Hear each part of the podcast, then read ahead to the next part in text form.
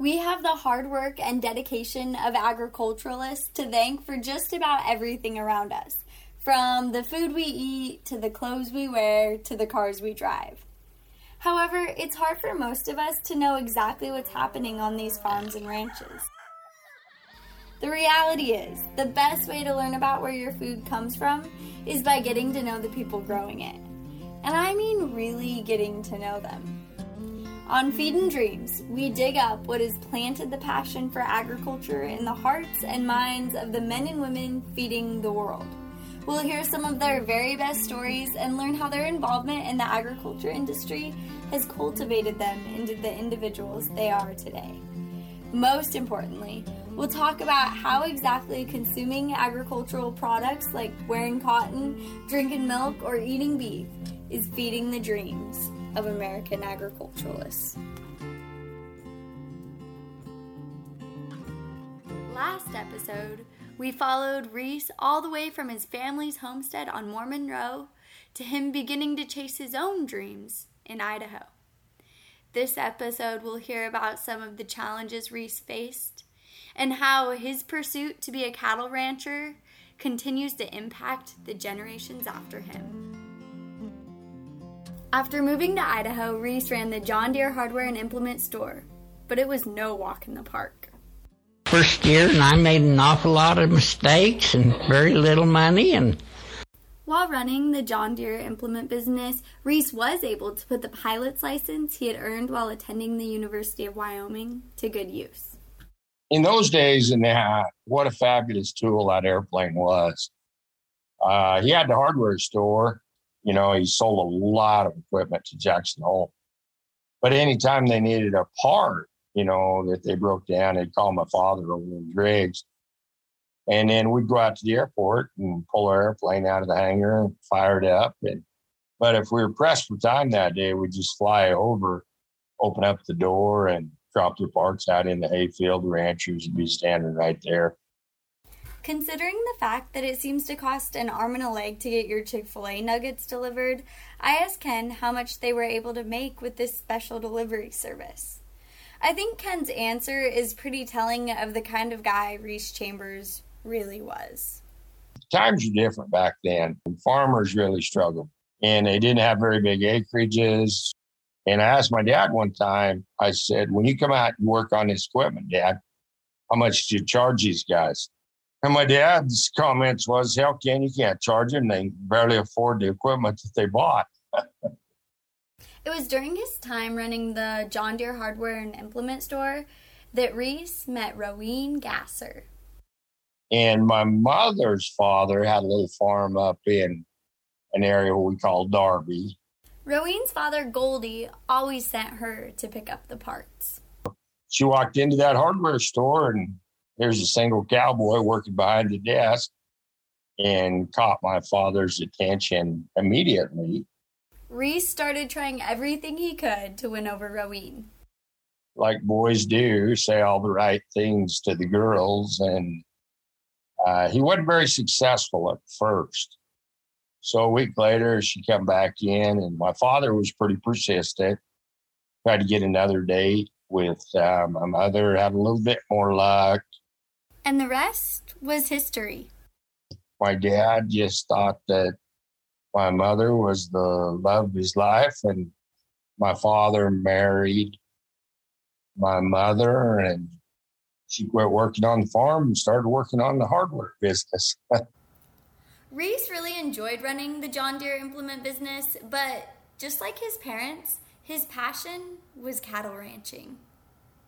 Then later, you know, my dad's passion was farming, cattle, and ranching. Had acquired enough uh, money now to purchase 280 acres and then start raising, having cattle himself. Ken remembers from a very young age taking the three wheeler or golf cart between the hardware store and the ranch to help Reese with whatever he needed. At the hardware store, Ken would put lawnmowers together or work behind the counter. At the ranch, he would pitch in to check cattle, fix fence, move pipe, put up hay, and with whatever other work a cattle ranch demanded. But it was hard to make a living farming and ranching on the Denton place. That it was a rocky foul piece of ground that, you know, would never be conducive to raising cattle and doing what my father passion was. Reese headed to the north end of the valley where he acquired another ranch, the Phillips Place. This is where Reese and Rowene not only finished raising their kids, but lived out the rest of their lives. After moving on to the Phillips Place, Reese and Rowene sold the Denton Place. Later, they sold the John Deere Implement Store and the Phillips Place, except for their house, to buy the Latham Place. Quick disclaimer farmers and ranchers love to refer to farms and ranches or tracts of land as the original owner's last name followed by place. For example, Reese sold the Joe Pfeiffer Place when he bought the John Deere Implement Store.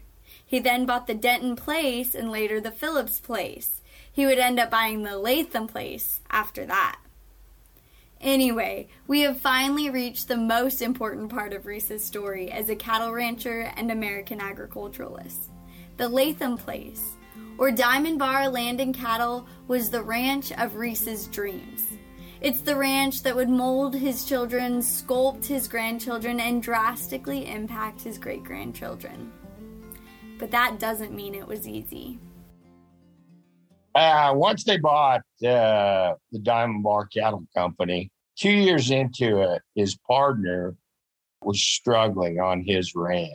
So my dad bought his 50% out.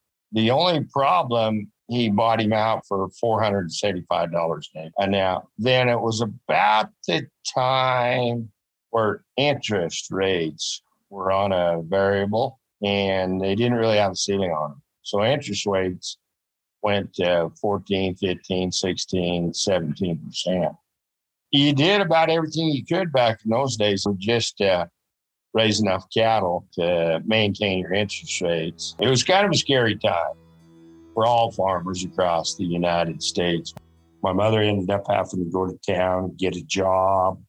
It was tough. There were, we seen some tough times.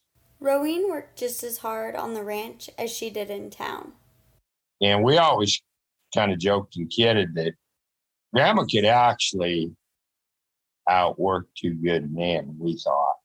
But grandma was one of those that um, she had absolutely no quit in her whatsoever. She just, just a very, very hardworking lady. And then go home and cook dinner for everybody that night when they showed up and never complained. She got up every morning, had coffee, fixed breakfast. I mean, she'd make enchiladas and roast and was just amazing all the time. And then where she found the time and energy. Energy. Mom and Jen and I were there and decided that we were going to take on these traditions of grandma's jam and her pickled beets and her chili, and her chili sauce. And so we're like, no big deal, can't be that hard. Grandma used to do this in between working down at the ranch, you know, helping harrow, working in town at the convenience store, all of this. So, what's it, you know, how hard could it really be? Oh my word. How these women honestly did this canning and got everything done. This is a whole process, like a whole day. I could not believe how exhausted I was. And we had a full team. She did this all by herself. And then yet when we'd all come to the house, would hand you out three jars of jam. I limited that stuff. Like there was no way in crap. You show me your empty bottle before you get another one because that's a lot of work. Rowene worked hard in all aspects of her life, but she also made sure there was plenty of time for fun, as long as safety first. Like when we were younger and stuff, we the amount of snow that we used to get we used to love to sled. Grandma would always tell us that it wasn't safe to pull it behind the car. Grandma would drive and grandpa would sit in the trunk of the car with it open and hold the rope to the sleigh as we drove down the road and got to sled on the way back to the house that way, you know, if she had touched the brakes or whatever, we he kept us from sliding under the car. But I'm sure that was quite a sight for anybody that passed somebody driving, the other person's in the trunk of the car pulling a couple kids on a sled. So Reese, Rowene, their kids and their grandkids all put everything they had into the diamond bar because it was their livelihood. I seen grandpa on a calf that was born that was like literally dead. I seen him give the calf mouth to mouth and do CPR on a calf to bring it back alive. Did it work? It did. He lost his watch inside of the cow when trying to pull the calf, but he literally covered its nose and mouth. And with all that afterbirth and everything, he literally gave that calf mouth to mouth to bring it alive.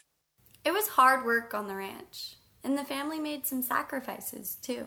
Grandma and Grandpa never had the fancy cars. They always oh. had the old cars. Don't forget, there was also the red truck that was held together by uh, baling twine, duct tape, and a little bit of, you know, barbed wire um, that had a hole in the floorboard. And there was always a big milk gallon of water but that was not to drink. Do not drink that water because that was for when the truck would start on fire to put out the fire so that we didn't burn. And so we'd be going down the road or you'd be going down the field and all of a sudden flames would come up and grandpa would grab the water and pour it on and off we went again. Reese made some sacrifices to the tractors he used on the ranch as well. Nowadays, our tractors are much different. You have AC and heat, and Grandpa's AC was he bought himself a new umbrella yep. for his uh, swather, and that was his new AC. The whole fifteen dollars for a new umbrella. Let me tell you, that made a big difference for the year. Maybe he was a little before his time. I mean, people pay hundreds of dollars now to go do this sweat yoga and stuff. he used to sweat it out farming. So he was a he didn't know it, but he was setting a trend. Rin, Reese and Rowan's daughter, remember her parents living frugally like this in all aspects of their lives. Grandma laughed one time and she was so excited because they found her a new tractor seat. You know, the old oh, yeah. tractor, the seat was all worn out and bounced, and Grandpa had found her a different one. And I mean, that's kind of the way they lived. You you were just thankful and happy for the little stuff, and you didn't expect the big stuff. Reese might have got the very most satisfaction out of raising grandkids on the Diamond Bar. Rin remembers what Reese was like with his grandkids. Some men are like, no, I'm not going to hold the baby. Grandpa was like, give me that baby. And I mean, he wouldn't share. And even though Haley was young, she has many fond memories of her grandma and grandpa and growing up on the cattle ranch. After a long day of working on the ranch, we would all go in the house and grandpa and I would sit down and we'd have a ice cold cup of root beer and he would just tell me random stories and and that's where I got my love for root beer was from my grandpa. No matter the age, all of the grandkids found plenty to do on the Diamond Bar. I would disappear and go find Mr. T and crawl up on him and either take a nap with no halter, no bridle, no nothing holding him down, and occasionally the grandkids would even find some trouble to get themselves into. We had such an overpopulation of ground squirrels. Horses were stepping in it, the cows, they just made an absolute disaster. And I mean, like, we had hundreds of them. Grandpa wouldn't give us the gun because we were underage. And so we would take the garden hose and go out and stick it down their hole and be waiting for them to come up gasping for air and whack them over the head with a shovel, and then the dog carried them off. Yep, these young grandkids would entertain themselves with a real life game of whack a mole. Meanwhile, this is what Haley would be up to.